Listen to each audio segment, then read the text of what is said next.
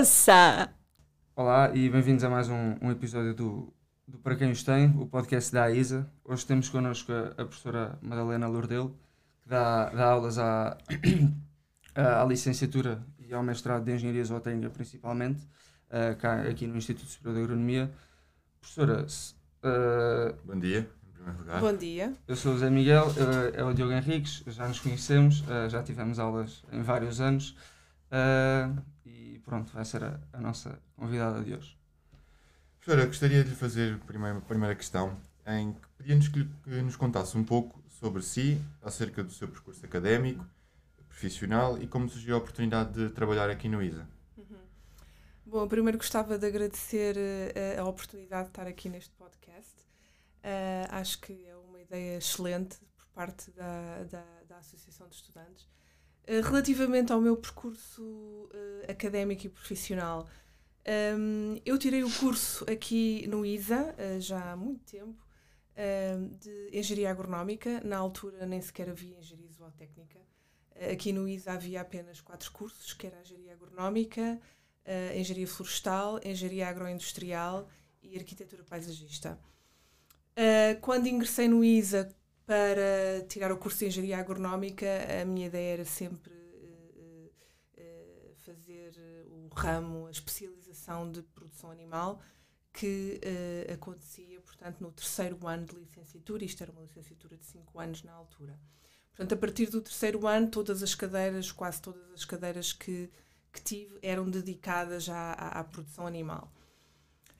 Um, uh, portanto, fiz, fiz esse percurso de produção animal uh, e cheguei a, a, ao último ano de produção animal, portanto, ao quinto ano da licenciatura, uh, com duas certezas relativamente ao trabalho final de curso. Na altura havia um trabalho final de curso que hoje equivale muito àquilo que os alunos fazem, que os alunos fazem como a dissertação de mestrado.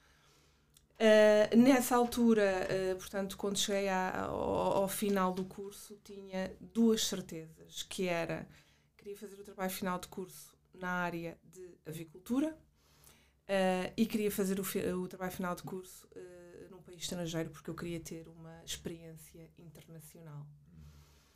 Um, e então estive à procura de qual seria a, a melhor faculdade, enfim, internacional de, uh, de produção avícola e deparei-me com a Universidade da Georgia, dos Estados Unidos. A Georgia, o estado da Georgia é um, estado onde existe uma grande produção de frangos de carne. Uh, e, portanto, a Universidade da Georgia está muito dedicada a esse tema da avicultura e, portanto, o meu, o objetivo era de facto ingressar nessa universidade, fazer o trabalho, o projeto final de curso nessa universidade. Um, mas obviamente que então tinha que estabelecer contactos com alguém não é? na universidade. E, e foi aí que, na altura, o professor de produção avícola, que era o professor Soares Costa, me ajudou. Portanto, ajudou-me a estabelecer os contactos com professores lá da Universidade da Georgia para eu ingressar nessa, nessa, nessa área. Um, isto não foi um processo muito fácil, porque uh, eu vejo isto também hoje em dia com os nossos alunos, porque eu primeiro precisei de insistir muito com esse professor, com o professor Soares Costa, porque os professores têm milhares de coisas para fazer e se a gente não insiste e não repete, e, enfim, as coisas caem um bocadinho no esquecimento, como vocês com certeza já. já, já passaram por isso também. Uh, mas o segredo é sempre insistir, persistir, ser chato, vá, uh, e, e, não desistir, portanto, dos nossos sonhos e dos nossos objetivos.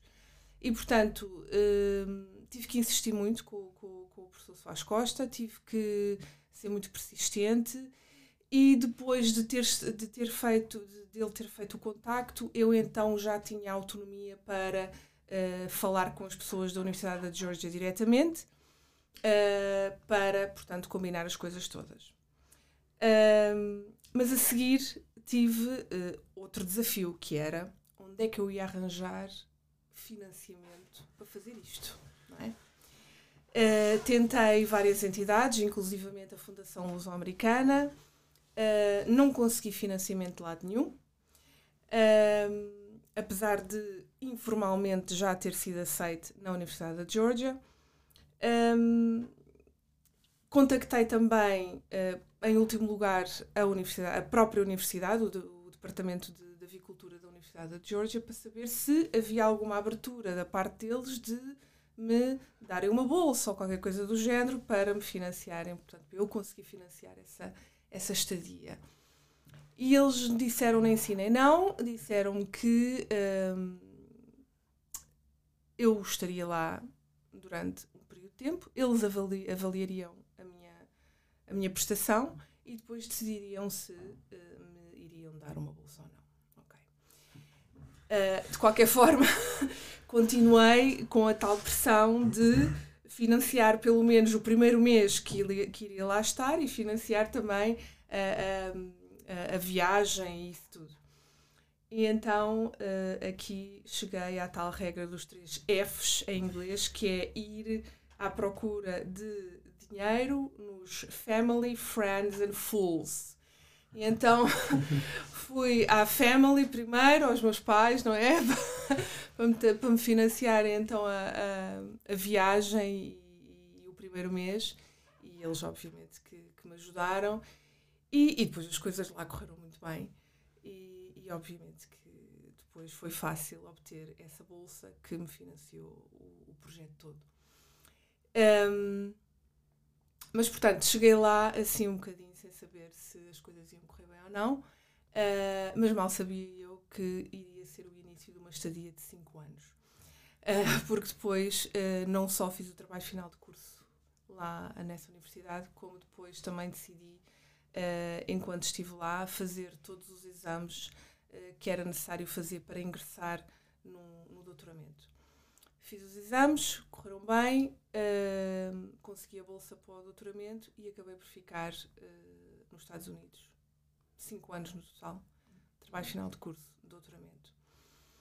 Uh, em avicultura. E o doutoramento baseava-se principalmente na, em matérias-primas alternativas para dar a, a frangos de carne, galinhas poedeiras, reprodutoras pesadas, isso tudo. Bom, uh, tirei lá o doutoramento, correu lindamente. Uh, depois do doutoramento, tive uma oportunidade de emprego em Inglaterra, numa empresa de biotecnologia, que na altura era a Danisco uh, Animal Nutrition, que eventualmente foi fundida com a DuPont. Uh, eu tive lá menos de um ano, porque entretanto uh, apareceu este concurso para o ISA e eu, obviamente, que era o sonho da minha vida, uh, era voltar aqui à minha alma mater uh, e, e, e, ser professora aqui. E, e, abriu este concurso porque exatamente o professor Soares Costa se havia reformado. E, e então eu vim basicamente uh, substituí-lo, ganhei o concurso e sinto-me absolutamente realizada aqui e, muito feliz. E já estou aqui como professora há 16 anos, vai fazer 17. E, e ainda bem que veio, porque Exatamente. Hoje em dia, se eu tenho o meu interesse em galinhas, é muito por causa da professora. Uh, uh, na minha parte galinhas poedeiras, o que me leva agora uh, a falar um pouco do seu livro, uhum. O Ovo, Descascar Mitos da, da Galinha ao Garfo. aquilo que nós, que, nós, que nós gostávamos de perceber é de onde é que surgiu a ideia de, de escrever este uhum. livro e se, se pudesse descrevê-lo sucintamente. Sim, este, este livro uh, eu quase o considero como um filho. eu já tenho. Eu, eu, eu já pensei, eu pensei acerca deste livro já há muito tempo, uh, mas o livro foi só publicado, como vocês sabem, o ano, passado, o ano passado, sim, em junho de 2021. Uh, eh, mas era um projeto que eu já tinha na minha cabeça há muito tempo. Uh, e por várias razões. Uh, primeiro porque como vocês sabem, aqui no meio académico, uh, os professores basicamente são docentes, mas também são investigadores. Uh, e, e, e, portanto, o resultado das suas, dos seus projetos de investigação, ou seja o que for, normalmente uh, é em formato vá, de artigo científico. Uh, artigos científicos estes que são uh, muitíssimo maçudos para o público em geral. O público em geral, aliás, nem sequer tem acesso à maior parte dos artigos científicos. Um, e, portanto, há aqui uma colisão, ou seja, os investigadores uh, têm, se calhar, pouca vontade e, e pouca iniciativa para uh, expressar a sua ciência de uma forma clara para que todas as pessoas leigas a entendam. Por outro lado, o público em geral também não está para ir à procura de artigos científicos para perceber quais são as últimas tendências de determinado tema. Científica. Portanto, há aqui uma colisão. E, e, e, e, o que eu noto, não só em avicultura aqui no ISA, mas noutros temas eh, mais variados aqui no ISA, que os professores e os investigadores fazem um, investigação interessantíssima, com resultados interessantíssimos, muitas vezes com uma aplicação prática quase imediata para o consumidor, mas que depois não é transmitido de uma forma clara para o consumidor ou para o público em geral. Um, e eu falo por mim, eu acho que tenho resultados das investigações que faço interessantíssimos, mas que lá está, estão só uh, no, formato de artigos científicos ou de publicações uh, técnicas. Uh, e eu achei interessante transformar toda essa ciência e comunicá-la de uma forma clara para toda a gente. Um, outra razão que me levou a, a escrever este livro foi por causa dos meus alunos. Uh, não só os alunos de engenharia zootécnica, mas alunos também de engenharia agronómica, de engenharia alimentar, portanto, eu dou aulas a, a, muitos, muitos cursos. E que o, o, que eu noto é que as perguntas que me fazem durante as aulas uh, são sempre as mesmas, de geração para geração de alunos, de ano para ano. E muitas dessas perguntas se baseiam em mitos que estão completamente enraizados na nossa sociedade. Uh, e esses mitos não desaparecem e são, e são os mesmos de ano para ano. Um, e portanto, eu, eu achei que isto era uma oportunidade para, mais uma vez, esclarecer estas coisas que estão tão enraizadas na nossa sociedade. Como, por exemplo, o tema das rações ainda o ano passado ou há dois anos houve um aluno que me disse: Ah, rações, isso é só químicos. Meu Deus, ok. não, não é bem assim. Então lá estou eu a explicar o que é que são efetivamente as rações, que não é nenhum veneno, um, que, enfim, uh, muitos desses mitos, os mitos do, do o ovo que flutua está estragado ou não, se devemos refrigerar os ovos ou não, quais são os ovos de melhor qualidade. E, portanto, isto são temas que, que eu eh, menciono aqui no livro com uma linguagem muito clara. Esse é que era o objetivo. Portanto, uh, uh, esclarecer estas coisas científicas de uma forma científica, mas com uma linguagem muito clara. Um, e o livro, portanto, trata desses mitos todos, uma série deles, rações, hormonas, uh, o ovo que flutua, o colesterol, a refrigeração dos ovos, mas depois também fala dos diferentes sistemas de produção de galinhas. Uh, dentro do tema dos diferentes sistemas de produção de galinhas, que, como vocês sabem, podem ser ar livre, solo, gaiolas e biológico, uh, eu falo muito sobre o bem-estar animal. Muito. Porque hum, também há muita desinformação sobre isso e onde é que vamos encontrar o melhor bem-estar animal ou o pior ou o que é que eh, significa uma galinha estar em, entre aspas feliz ou não. Um, enfim. Outro outro tema que o livro trata são um, as características de qualidade do ovo. Que uh, características físicas e químicas é que devemos uh, terem atenção quando estamos a falar da qualidade do ovo e que uh, fatores é que vão efetivamente alterar a, a, a qualidade do ovo. E, e, e, nessa parte também falo de uma série de, de, de fatores. Outra coisa importante uh, que eu falo no livro é sobre as nossas raças de galinhas portuguesas. Como vocês sabem, estão em vias de extinção e eu acho que é muito importante uh, Portanto, ensinar ao público que estas raças existem e que o público pode ter uma função em, uh, portanto, melhorar a sua expansão e, manter esta biodiversidade uh, genética que temos, que são as raças portuguesas. Um, passando, uh, ainda bem que fala de, destas, destas raças portuguesas e falou do, dos diferentes tipos de, de produção de galinhas, uhum. uh, que é, é a nossa área, sendo alunos de Engenharia Zootécnica, é a nossa área.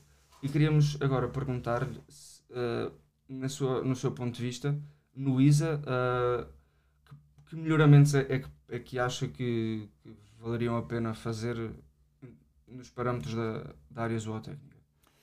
Um, bom, nós temos, temos muito, muitos planos e, e, se, tivesse, se eu estivesse aqui a falar agora dos planos todos que temos para a zootecnia, não saímos daqui nem amanhã.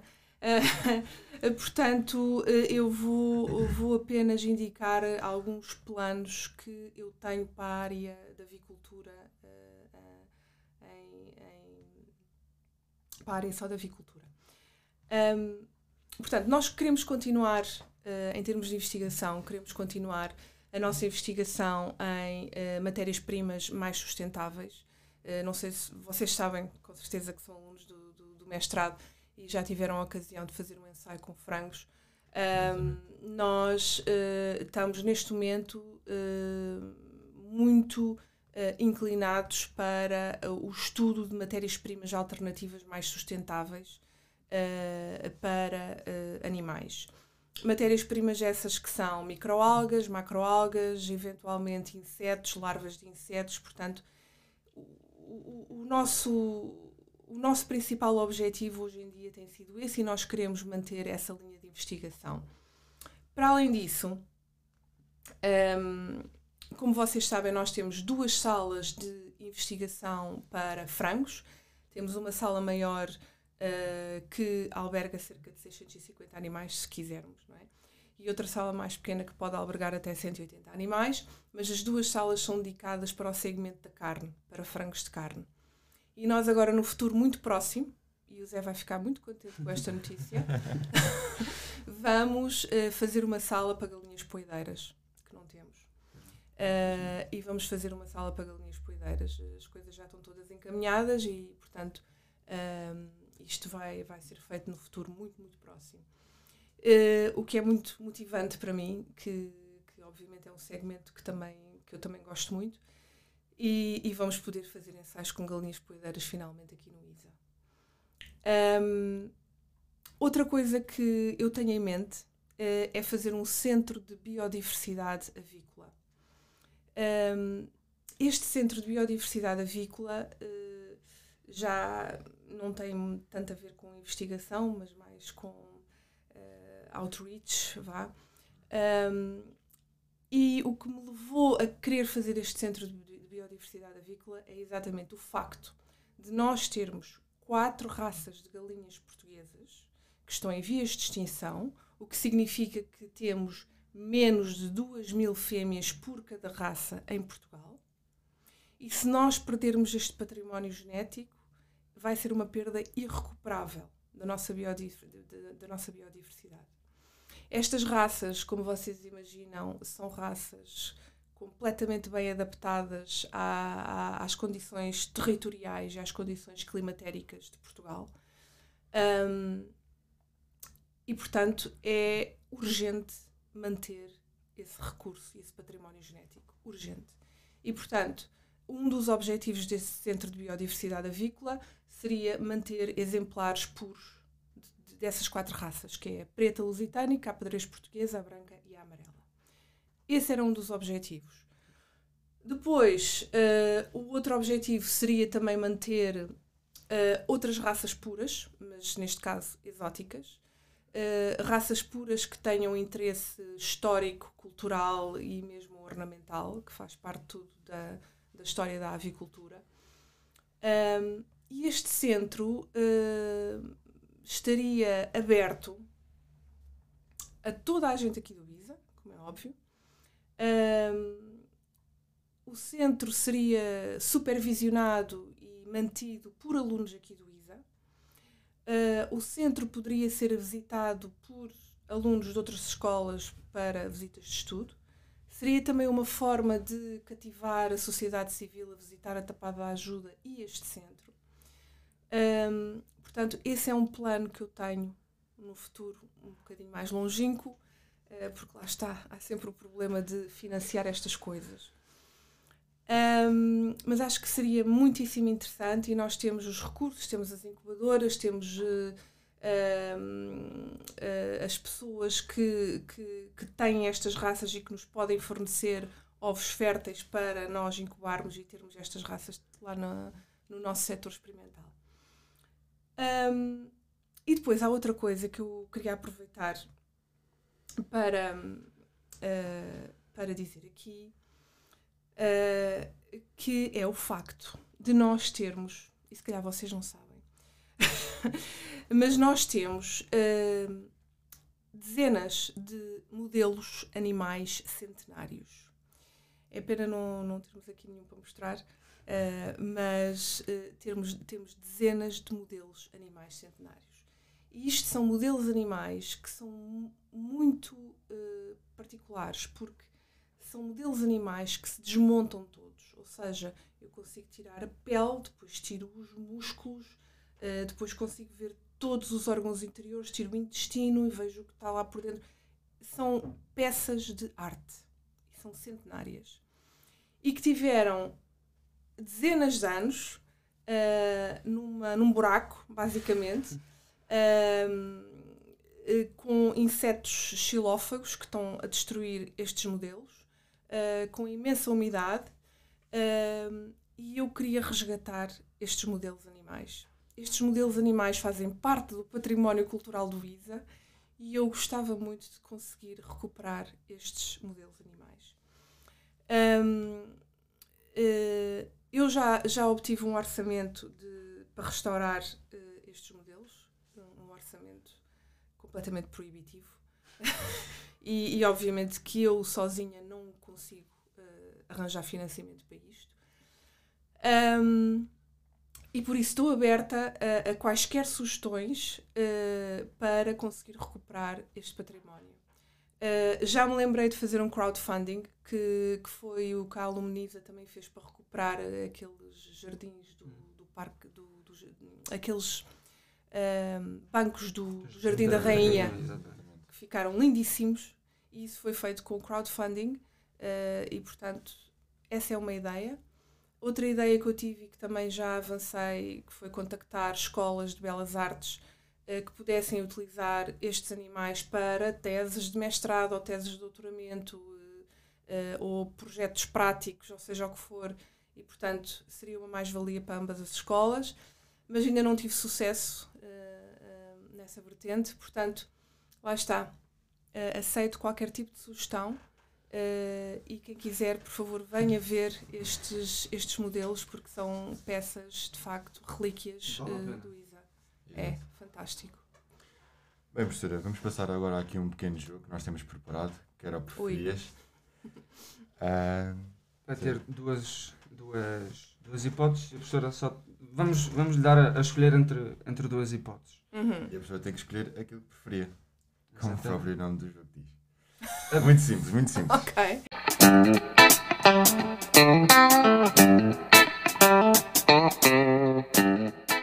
A primeira, a primeira é logo assim: ovos de casca branca ou casca castanha? Castanha. ovos mexidos ou ovos estrelados? Estrelados. Eh, esta resposta pode ser óbvia: galinhas poedeiras ou frangos de carne? Poedeiras. Estudar em Portugal ou estudar nos Estados Unidos da América? Nos Estados Unidos. Poder voar ou poder ler a mente de outra pessoa? poder voar. Tudo respostas muito, muito válidas. Exatamente. exatamente. Obrigada. Portou, não, portou-se muito bem, portou-se muito bem. Um, vamos agora, temos agora uma outra rubrica uh, que é, é, a resposta rápida. É, não é, é parecido, mas é, é, é de resposta aberta. Sim.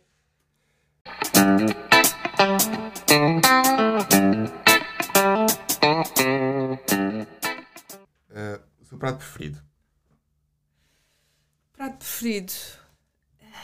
Pode não ter ovos, professor. Não, mas tenho de certeza. tenho de certeza. Uh, bife tártaro com ovo cru. Ok. É, é uma resposta muito válida, sem dúvida, sem dúvida. Que é completamente válida. Uh, se tivesse que escolher uh, uma outra profissão, qual seria? Essa é muito difícil. É muito difícil. E eu, eu, isso, é, é, essa pergunta já me passou pela cabeça muitas vezes. É muito difícil. Não se vê. Eu, eu, eu vejo-me eu vejo a fazer eh, sempre qualquer coisa com avicultura.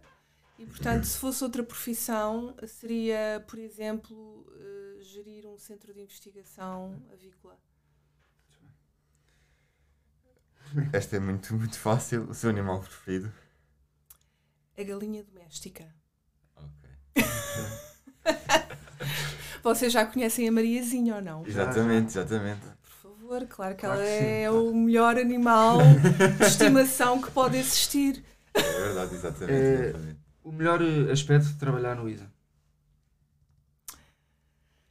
O melhor aspecto. Eu, eu, eu tenho muita sorte porque eu tenho colegas fantásticos. Uh, e isso é uma mais-valia muito, muito boa, uh, ter, portanto, um, uma boa, um bom ambiente de trabalho. Uh, também sinto que tenho alguma liberdade para estudar e fazer investigação naquilo que eu mais gosto. E isso também é uma mais-valia muito importante. Claro, claro que sim. E agora o pior de trabalhar no ISA? Hum, burocracias, tudo o que é administrativo. Claro. Uh, às vezes problemas com as instalações, com... é um desafio grande e, e às vezes frustrante. Claro. Sim. Nós, nós compreendemos. Sim, nada, mas, nada eu sei, mas, mas eu sei que, que uh, as pessoas que estão responsáveis pelas infraestruturas, eu sei e reconheço que fazem o seu melhor, mas às tantas isto é tão grande que é impossível claro. uh, tratar tudo ao mesmo claro tempo. Mas é, é, um desafio muito grande e às vezes muito frustrante. Uh, pedíamos agora para contar uma curta história caricata que tenha no seu percurso, no seu percurso aqui no ISA, uma, uma historiazinha assim mais, mais caricata. Sim, como professora. Uh, como professora, como, como aluna, aluna, como quiser. como aluna, meu Deus, não vou contar nada. Mas como professora, uh, eu acho que as histórias mais, mais caricatas são algumas coisas que eu leio nos exames, alguns textos. Sorry. Um, uh, ah, há fenómenos de facto bizarros e surrealistas que às vezes os alunos descrevem como galinhas com cio, galinhas que amamentam. Meu Deus! Uh, às vezes aparecem assim umas coisas que davam quadros do Salvador Dali, coisa do género. Sim, há, há essa parte que, que eu acho que é assim a mais caricata e que de facto às vezes lemos coisas bizarras. Uh, mas, mas há, um, há um, um, episódio que não aconteceu só uma vez, já aconteceu mais do que uma vez. E que é o, o episódio que mais me perturba, entre aspas, que é quando vamos fazer a dissecação dos animais. Vocês chegaram a fazer isso comigo ou não? Nós fizemos ou, ou fizeram... online. Ai, pois. Porque foi naquele foi na, na, Covid. Sim, quando estávamos todos em, em, em isolamento, em quarentena. Assim, Fizemos por Zoom, fizemos uma dissecação ah, para gente. Que horror, Exatamente. isso não é nada. Isso não é nada. Mas eu faço sempre com os meus alunos de engenharia zootécnica, é faço dissecação de, dos animais. E uma coisa que eu digo sempre previamente aos alunos, por favor, se vocês se impressionam com sangue, com vísceras, com seja o que for, com um animal aberto, não venham. Não é obrigatório virem. Não, não venham. Isto é uma experiência, obviamente, educativa, mas não é preciso virem. Eu digo sempre isto aprecio a vossa coragem, mas o que, é que, o que acontece é que, de facto, às vezes vão alunos para estas aulas práticas e que desmaiam. E eu, infelizmente, não tenho nenhum curso de primeiros socorros. e, e- mas pronto, hou- houve uma situação que, que, que me perturbou muito, que, a aluna desmaiou mesmo à minha frente. Ahm, e, e eu fiquei um bocado sem saber o que é que havia de fazer. Felizmente havia um aluno que, obviamente, tinha alguma ah, experiência em primeiros socorros e, e, e pôs a aluna no chão, ah, subiu-lhe as pernas, salpicou-lhe a, cabeça, a, ca- a cara com água e pronto, ela lá acordou. Mas é uma coisa que me assusta. É uma coisa que me Sim, não- assusta. Eu fico muito preocupada. Não deve ser uma experiência Não, muito não é, não é, não é. Não é para a aluna, não é para mim, não é para, para os outros alunos que estão Claro. também a, a presen- a- a presenciar isto tudo. Claro que sim. Portanto, eh, eu aproveito para dizer aqui, alunos não só de engenharia zootécnica, mas os outros alunos que também fazem dissecações comigo, se tiverem algum problema, ninguém, nin- eu não julgo ninguém, ninguém vai ser criticado, não venham. Fica aqui dito, professora. Fica aqui a, Fica a aviso para mensagem. futuros alunos. Sim. Não há problema nenhum. Sim, e durante essas dissecações também há episódios engraçados onde cada vez que um aluno vê assim uma coisa eh, mais esférica eh, é logo um tumor ou um cancro ou coisa do género. Mas não, é só o baço ou o vesículo biliar ou um folículo. Mas eh, é- é- há sempre assim reações engraçadas. Professora, estamos a chegar ao final do nosso podcast, deste Uhum. episódio do nosso podcast. Pedi-lhe agora que nos deixasse com uma mensagem para os novos alunos que queiram entrar no ISA ou Uhum. que já estejam no ISA, tanto de Engenharia Zootécnica como para outras licenciaturas que a professora dê aulas também. Uh, para os alunos, para os alunos aqui do ISA que, que, que entram, não só para os alunos de engenharia zootécnica, mas para, para todos os alunos, eu acho que é importante, uh, e eu digo isto como aluna que fui aqui do ISA também, é importante nós pensarmos um bocadinho sobre e refletirmos sobre quais são os nossos objetivos profissionais, quais são uh, os nossos sonhos profissionais e percorrê-los e persegui-los e não deixar que nada nem ninguém diga ou assuma que não conseguimos fazer algo.